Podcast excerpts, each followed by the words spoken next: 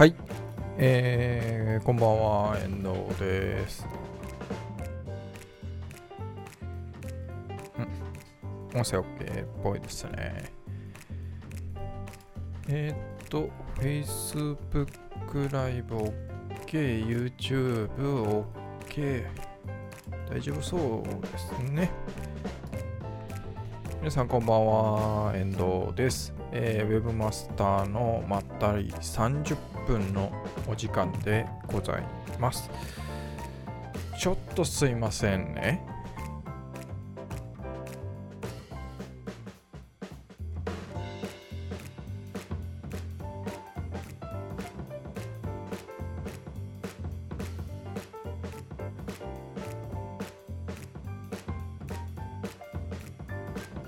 はい、えーすいません。あのー今ですね、今日初めての試みで、この今、普段はこうやってイヤホンで、あの音を聞いてるんですけども、できるかなと思って、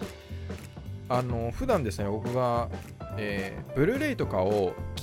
見ながら、見ながら っていうか仕事中にですね、えー流しながらあのイヤホンで聞くときに、こういうアンカーの、えっ、と、まあ、有線まあ、Bluetooth なんですけどね、これアンカーの。こういう。で、これ、こっち側をこうイヤホンジャックの方が挿して、あの、ブルーレイの再生でも何でも、テレビでも何でもいいんですけど、で、えー Bluetooth でこういう、今、AirPods Pro とか、まあ、こういう Bluetooth の、まあ、無線のイヤホンに、まあ、音を飛ばせるっていうのがあるんですよ。で、普段これ使ってて、ふと、あこれ雑談配信の時にヤマハの AG03 につけて、これで音を飛ばせば AirPods Pro でもいけるんじゃないかと思ってやってみたんです、試しに今ね。で、まあ、いけやれたんですけど、あのーやっぱラグが出ちゃうんですよね。で、普段のこういうイヤホンだと僕が話してる声とが、えーマイクに行って、それがパソコンに入り、あ、じゃあヤマハの AG03 でこう自分の耳に聞こえるのがほぼラグはないんです。ラグはないんですけど、今 AirPods Pro だとワンテンポね、ラグがあるので、話した声がちょっと遅れて自分の耳に届くって、あのーいわゆるすごい気持ち悪い状態になったので、えっ、と、ちょっと急遽やめました。すいません。お待たせいたしました。はい。というわけで、えっ、と、今日の Webmaster のまったり30分やっていきたいと思います。毎週木曜日夜8時から30分間ですね、えーまったりゆったりと雑談配信をしております。よろしくお願いします。ウェブマスターの手帳のアカウント、YouTube チャンネル、Facebook ページ、ペリスコープうなどなどで、などなどじゃないや、その3つで同時配信をしております。で、配信が終わった後はですね、え動画としてアーカイブが残ります。あと、もし途中でですね、配信の途中で、えーま、配信が止まっちゃったというような場合でも、あのー録画をしてるので、それを後から、えー YouTube の方にアップロードし直しますので、えそちらをご覧いただければと思います。あとは、えっ、と、ポッドキャストですね、えー音声のみですけども、配信が終わった後に、えーこの配信の音声をポッドキャストで配信しております。Spotify、えー Apple Podcast、Google Podcast などなどで配信をしておりますので、Webmaster のまったり30分で検索をしていただければ見つかると思います。よろしくお願いします。さてさてさて、大丈夫そうですね。はい、えー配信をしていきたいと思います。第179回ですね。だから次回第180回ということで。えっ、と1、1ヶ月に4回なんで5ヶ月だから、まあ、年内には200回いくなっていう感じですね。えーまあ、あの、あれですね、新型コロナが収束するのが先か、こちらが200回に行くのが先か、みたいなね、えー感じかななんていうふうに思っております。あ、パパレモンさんありがとうございます。音声とかストッケーということでありがとうございます。さてさて、やっていきましょう。えーと、まず今日の話題ですけれども、1個目が、えー愛知県のホームページでコロナ感染者が公開はなぜ起こるということで、まあ、あのそのね、公開されたことが、えーについてよし悪しいい悪いとかって話はしません。あとは、まあ、愛知県がうんぬんとかっていう話もしません。あの単純にですねそのねこの間ありましたね愛知県のホームページ上でそのコロナ感染者のリストが、え名前とかそういうのの資料が、えホームページ上に公開されてしまったっていうのが話題になってて。でまあそれがよし悪いいい悪いまああの公開されたのはされてしまったということなのであの公開されていけないものがされちゃったということなんですよね。だからでそれについて、まあ、ウェブ担当者としてどうしてそういう風になったのかなってどうしてその公開っていうかになってしまったのかなと、まあ、間違った何かあの間違って公開しちゃったってことなんですけどその間違いっていうのはどうして起こったのかなっていうのがやっぱり気になるところなんです。あのねやっぱり人のその失敗について評価する評価するってなんかあのなんていうかな批評するわけじゃないんですけどそれをから自分たちがそういう、えー、トラブルに合わないようにするというかね、自分の代わりに誰かがその失敗をしてくれてると僕は思ってですねその同じ失敗を僕もが自分がしないように、えー、こう想像を働かせるというか妄想するんですけどで今回の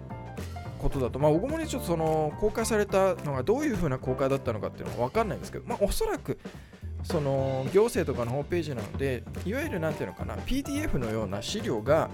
まあ、出たってことだと思うんですよね。そのリストが残ってる、えー、HTML のそのページが公開されたっていうことじゃなくて、多分ね。で、まあ、HTML のページが公開されてたとしたら、その HTML を作ってるので、まあ、間違いっていうのはまあ無理だよなっていう感じがするじゃないですか。公開前提でその、ね、テキスト書いたりとかするわけなんで。だから、まあ、間違いとしてあり得るのはやっぱり PDF のようなそういう資料が間違ってサイトのそのね、えー、サイト上にアップロードされちゃったってことだと思うんですよ。で、アップロードされちゃって、えー、結果公開されちゃったってことだと思うんですね。で、おそらくその、こう、自動になってると思うんですよ。その、資料がアップロードされたら、そのファイル名というか PDF のタイトルみたいなのが、お知らせとか、なんていうのか、そういうところに載っちゃうのかなみたいな、そこはちょっとね、確認してないんで、あのー、わからないんですけど、まあ、多分そういうことだと思うんです。多分 PDF とかの感じで資料がサイト上に出ちゃったってことだと思うんですよ。だと思うんです。わかんないですけどね。あ、応急チャンネルさん、どうもどうも、こんばんは。こんばんは。感じちゃった。で、そう考えると、じゃあなんで、多分担当者の人が、まあ、ウェブ担当者なのか、その担当者だと思うんですけどね、やってるの。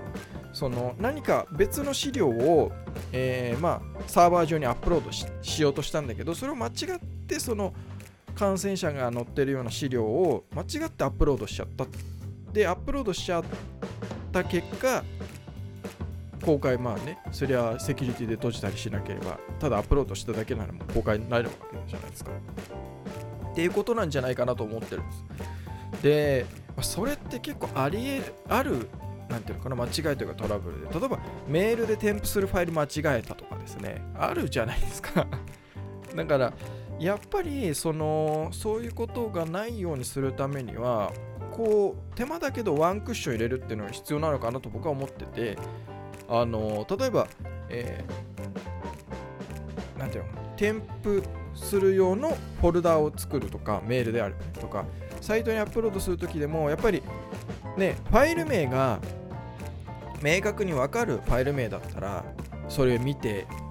ねアップロードするっていう風にすれば間違いあの間違ってアップロードしちゃうっていうのは防げると思うんですけどあとはそのアップロードする用のフォルダを作っといてパソコン上で。で一回そのフォルダに入れてでそのフォルダの中にはこれからアップロードするファイル以外は入れとか入れないと。でそのファイル、えー、そのフォルダからあ選んでアップロードするっていう風にしてこうダブルチェックじゃないですけどやっぱり直接元のあるもともと置いてあるところのから、えーまあ、FTP とかでサーバーでサーバー上にあの、ね、サイトの URL 配下のところなんかにファイルとしてこう入れちゃうと結局そのね、まあ、URL が分かんなければあのファイルが存在していっぱい効果ある状態であったとしても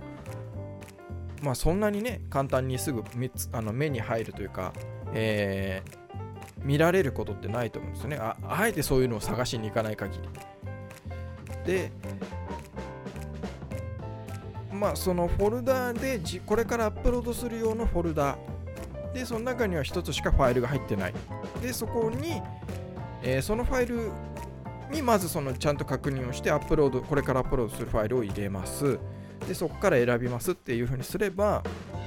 まあそれでも完全に、ま、そのミスが防げるかって言われるとまあ若干怪しいですけど、まあ、いきなりね直接でポンと上げちゃうよりかはいいんじゃないかなと思うんですよでやっぱりこう上げるときってサーバー上に上げるときって誰かにチェックしてもらうってまたちょっと難しいじゃないですか。で誰かの承認えー、アップロードしてでそのアップロードしてそれがこうねアップロードされる前に誰かの承認を入れるっていうのはねちょっと難しいのでで結局その前にファイルの確認をしてもらってもいざアップロードするときにファイルを間違えちゃったら結局間違えちゃうのでだからまあ難しいなとは思うんですけどだから、ね、そういうのがやっぱり何て言うのかな。起こらないようにやっぱりしておかないといけないよなという。でだから別にこれなんか愛知県だからとか行政だからって話じゃなくて企業のそういうコーポレートサイトにしても何にしてもありえると思うんですよね。でそれがなんかちゃんとねそのファイルも分類されているのかどうか。その例えばサーバー上サーバー上っていうか、えー、例えば社内のねそういうデータ共有の中の保存されているところでちゃんと分類されているのかそれがどれだけきれいに整理されているかとかっていうのもやっぱりミスにつながると思うんですよ。きれいにされているのとごちゃごちゃになってどこにあるのかよくわかんないっていうのだとごちゃごちゃになってる方がミスは起こりやすいわけじゃないですか。だからきれいに整理されているかどうかっていうのも関係してきたりすると思うんですけどまああり得る話ですよね。うん。だからなんかあまあでそのやっぱりその何かね特別、えー、まあ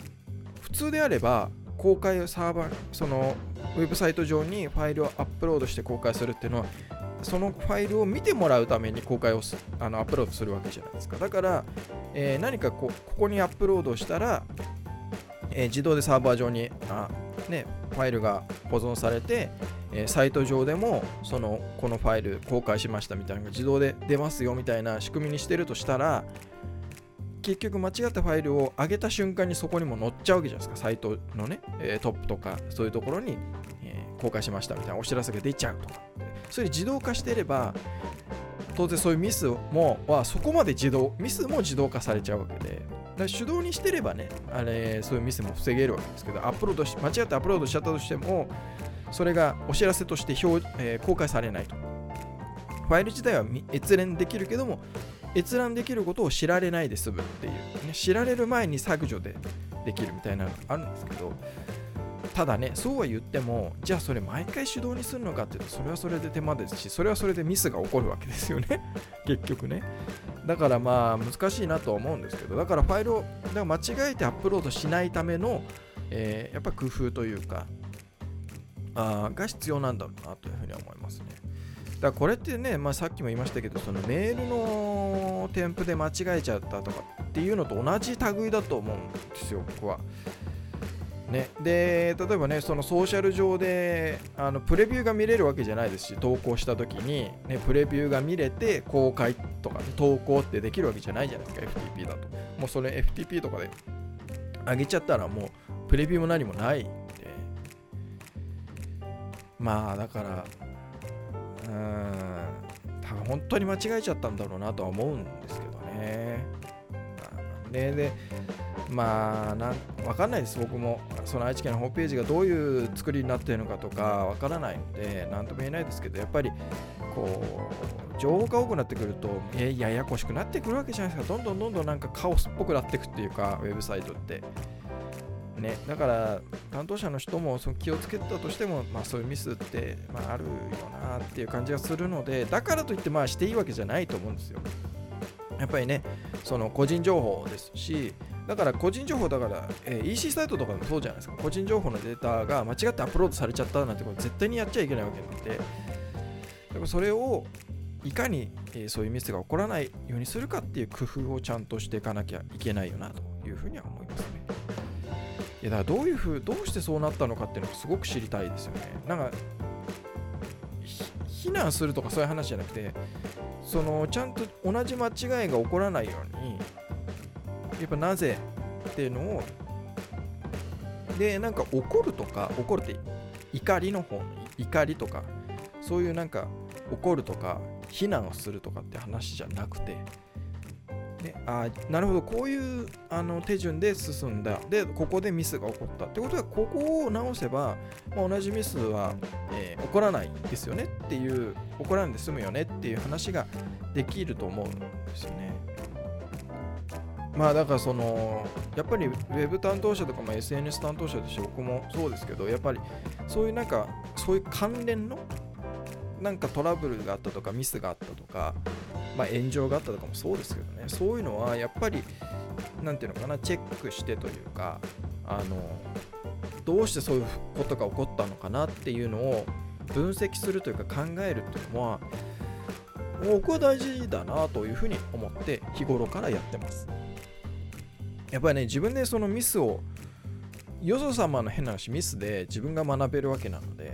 そういうところで同じようなミスを自分たちがしないようにするっていうのは役に立つ。あのちょっとね失礼な話ですけど ミスっちゃってる方からしたらとんでもない話かとは思いますがあだなというふうに思いますね。はい、えー、次。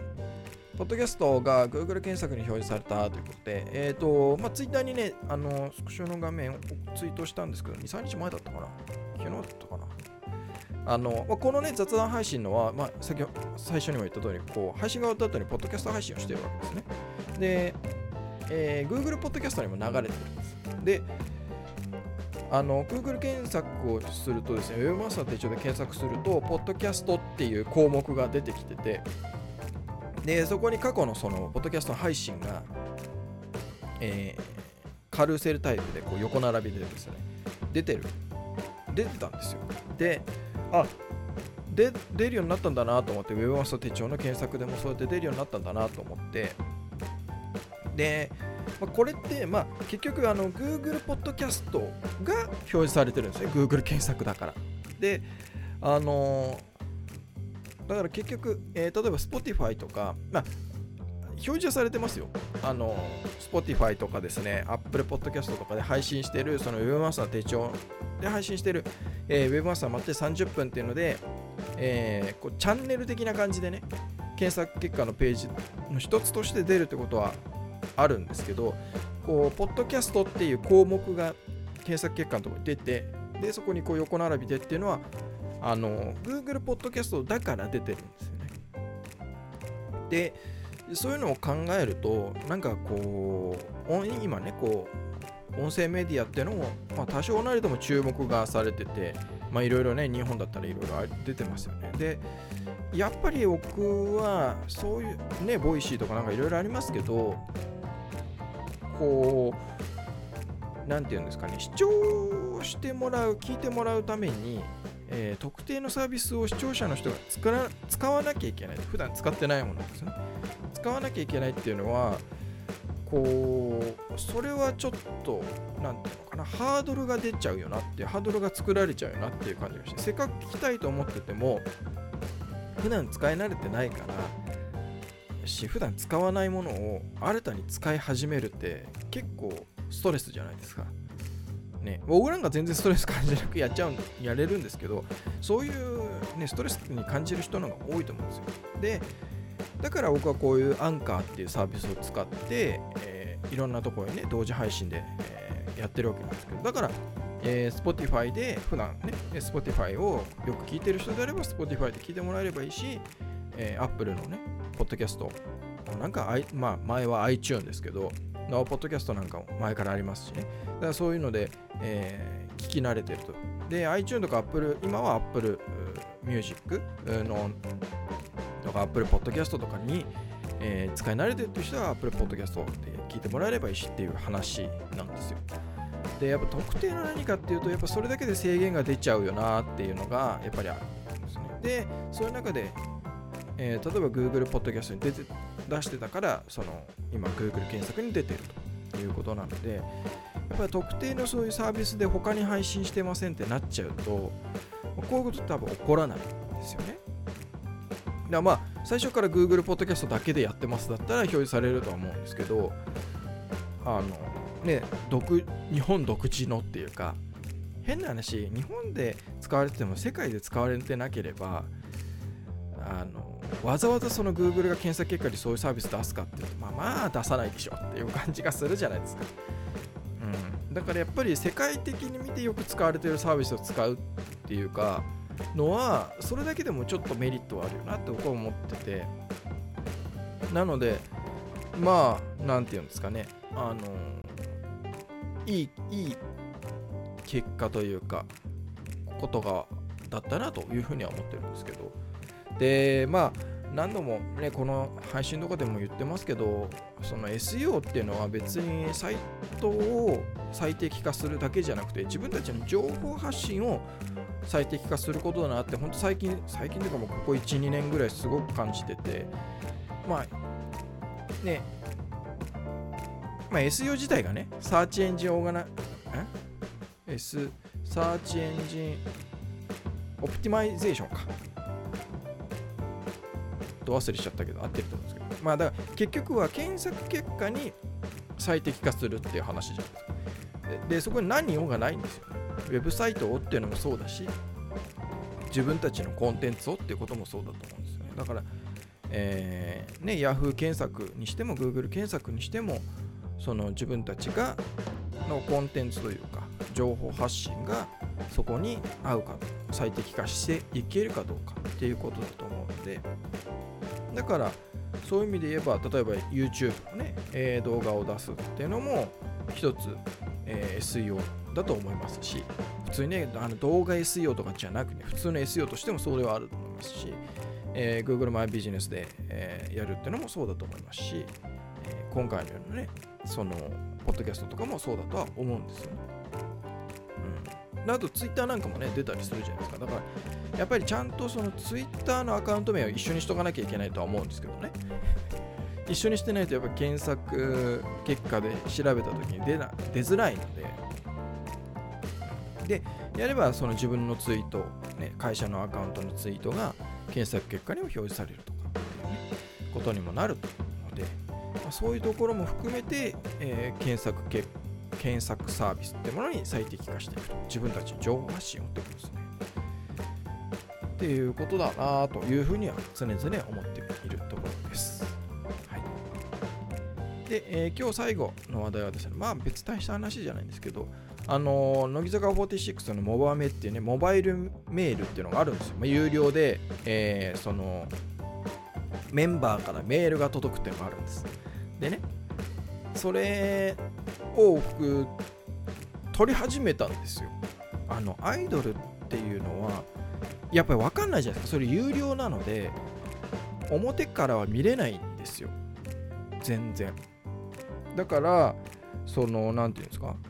取らない限り自分で有料課金しない限りどういうメールが配信されてるのかとかわからない。っていうことで、まあ、乃木坂46好きですしあの何人かのメンバーのですねそういう、えー、モバイルメールモバメってやつらしいんですけどそれを撮って見てるんです最近。で面白いなって思ってるのがやっぱね今3人ぐらいメンバーのそ登録をして撮ってるんですけどやっぱメールってすごいなっていうのがあるんですよ。で何て言うんですかね。まあ運用しやすいっていうのもあると思うんですけどメールでそのメンバーによって、えそのメールの配信頻度っていうのが全然違うんですよ。毎日送ってくる人もいれば全然送らない人もいる。で金額は全部同じなんですよ。えー、1人につきいくらっていうのは金額はそのメンバーによって変わるわけじゃなくて、えー、1人につきいくらっていう感じなので金額は変わらないんですけど毎日送ってくる人もいればそういう本当本当にこれ届くのかなっていうぐらいの人もいればであとはメールもただテキストだけの人もいれば写真というを一緒にこう送ってくる人もいればっていうので。でそれを見ててあやっぱりその接触頻度ってやっぱ大事だなって思うんですよ。やっぱ送ってこないと送ってこない人に比べて送ってくる人の、えー、方がやっぱり毎日送ってこられてくると、まあ、正直、まあ、なんていうの普通のメルマガと違って自分からそのメールを読みたいと思ってるから、あの、ね、そのメンバーからのメールを受け取りたいというのがまず大前提としてあってなので別に毎日送ってこられても何ていうのかなそんなストレスにはならないんですよ。で23通来たりするわけですよ1日にね。来ない時もありますけどね。それはバラバラなわけです。同じ人でも。でそういうのが届くとで写真なんかがついてると顔も見たりするわけですよ。だからこれ接触頻度がかなり増えてるわけですよ。そのメンバーに対しての。メンバーとを認知する回数が1日の中で増えてる。とだこれはファンからしたら多分嬉しいだろうしよりそれをつなんか強くするだろうなと思って。でこれがやっぱ少ないってなっちゃうと今度やっぱり多い人と比較されちゃうわけじゃないですか。とこれ少ない方は多分こう外したりするんじゃないかなと思って。受け取る人を変えちゃうとか受け取らなくなっちゃうとか。まあもともとのファンの人はそういうの関係なくあのね別に届こうが届きまいが何て言うのかな、えー、登録してるのかもしれないんですけどわかんないですけどね。だから僕なんかだったら届かないのは何のためにお金払ってんだって話になるんで、多分外しちゃうと思うんですよ。だからまあファンとしてどうなのかっていうのは置いといてですね。うんだからやっぱりそういうのってこうメールってでなんかそれってあのやっぱり自分で受け取りたいと思ってるから迷惑メールにならないようにしたりとかやっぱ開くじゃないですか届いた。で読むし。であとそのメールもですね、まあ、内容は言わないですけどやっぱりねサクッと読めるんですよ。全然長文じゃない。だこれブログとかだったらこいつ本当に何もねえんだなって思うんですけどメールだから本当に、ね、開いてパッて見た瞬間にあの消費が完了するぐらいなんですよ。文字数が少ないんでそれぐらいだったら全然邪魔にならないっていう。で特殊なでこれを企業のメールマーケティングにどう生かしていくかは、ま、やり方次第かなっていう感じはするんですけど。でやっぱり有料のメールマガって他に例えば僕アイドルとか関係なく普通に何個か撮ってるんですけどそういうのってやっぱ読むんですよね、まあ、読まないこともありますけど来てくれれば目にすると。あどうもどうも。朝木さんどうも。こんばんは。そうもう木曜日なんです。早いですよね。そうだ有料のなんかメールマガジンって有効だなっていう話です。でそれがですね例えば LINE とかうーん Twitter とかね Facebook とかだとうーんどうなのかなっていう感じはするんですよ。ねやっぱり埋もれやすいしやっぱり1対1でしかもクローズドだから限定されてるし誰でも見れるわけじゃないっていうところとやっぱ SNS だとやっぱ埋もれちゃうんですよ他の。でまあメールも埋もれるかもしれないですけどやっぱ分かんない。僕の場合はですねそのメールソフトの中でちゃんとフォルダ分けをしてるので、えー、まあ、別にその今の乃木坂だけじゃなくですね大事なところここからのメールは、えー、絶対に読むぞと。えー、なんか埋もれないような工夫をするわけじゃないですか。このメールは、えー、こっちのフォルダに入自動的に入るようにするみたいな。だからかもしれないですけどね。で普通のなんかただ単に有料とかそういう話じゃなくてただ単にメール曲がって別にわざわざそういうことしないのでまあいろんなメールの中に埋もれるんですけど。うん。だからそういうタイメールマガジンのタイトルとかも気にしなきゃいけなくなりますけど実際そう有料の場合メールマガジンとかってむしろ逆にタイトル読まないですよね。タイトル読まずにもう届いたらもう開くっていうそこからのメールはっていう感じになってるんで。だからやっぱり同じメールといってもやっぱ全然違うなっていう感じがしますしそういうメールはやっぱり強いなっていう感じがすごくしてます。あのエンゲージメントが高いんでしょう単純に。だからいわゆるその最初から最後までしっかり読むし読むと一言一句読むわけじゃないけど目を通すしタイトルは全然気にしないし。うん。でやっぱりそういうね今言った SNS のつながりよりもやっぱ強いですよね。だからやっぱそういうところが目指すところなんだろうなっていう感じはします。だからうん。まあ有料だからっていうのもあるとは思うんですけど無料のそういうメールマガジンとかでもやっぱりそういう有料のメールマガジンと同じようなポジションというか存在になっていければこういうことになるんだろうなっていう気はしますね、っていう話でした。さあというわけで、えー、本日も30分が過ぎましたのでそろそろ終わりにしたいと思います。まあゴールデンウィークが明けたとはいえね東京なんかはまだまだ31日までね非常事態宣言ということですからまあ、皆さんでもねあの家にこもってると運動しないので皆さん運動するようにしてくださいね。あっという間に体力落ちますから本当に。若いとか関係なく。何かしら運動をするようにしてくださいぜひはい、えー、ということであとはお知らせは特にないですねはいはいというわけで、えー、今日の第179回、次回が第180回でございます。えー、ウェブマスターの待ってる30分は以上となります。えー、毎週木曜日夜8時からですね、こんな感じで配信をしております。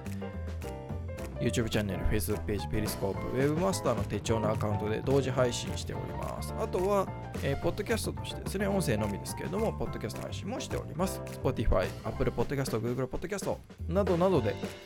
ウェブマスターのまったり30分で検索をしていただければと思います。はいというわけで最後までご視聴いただきありがとうございました。それではまた来週。さよなら。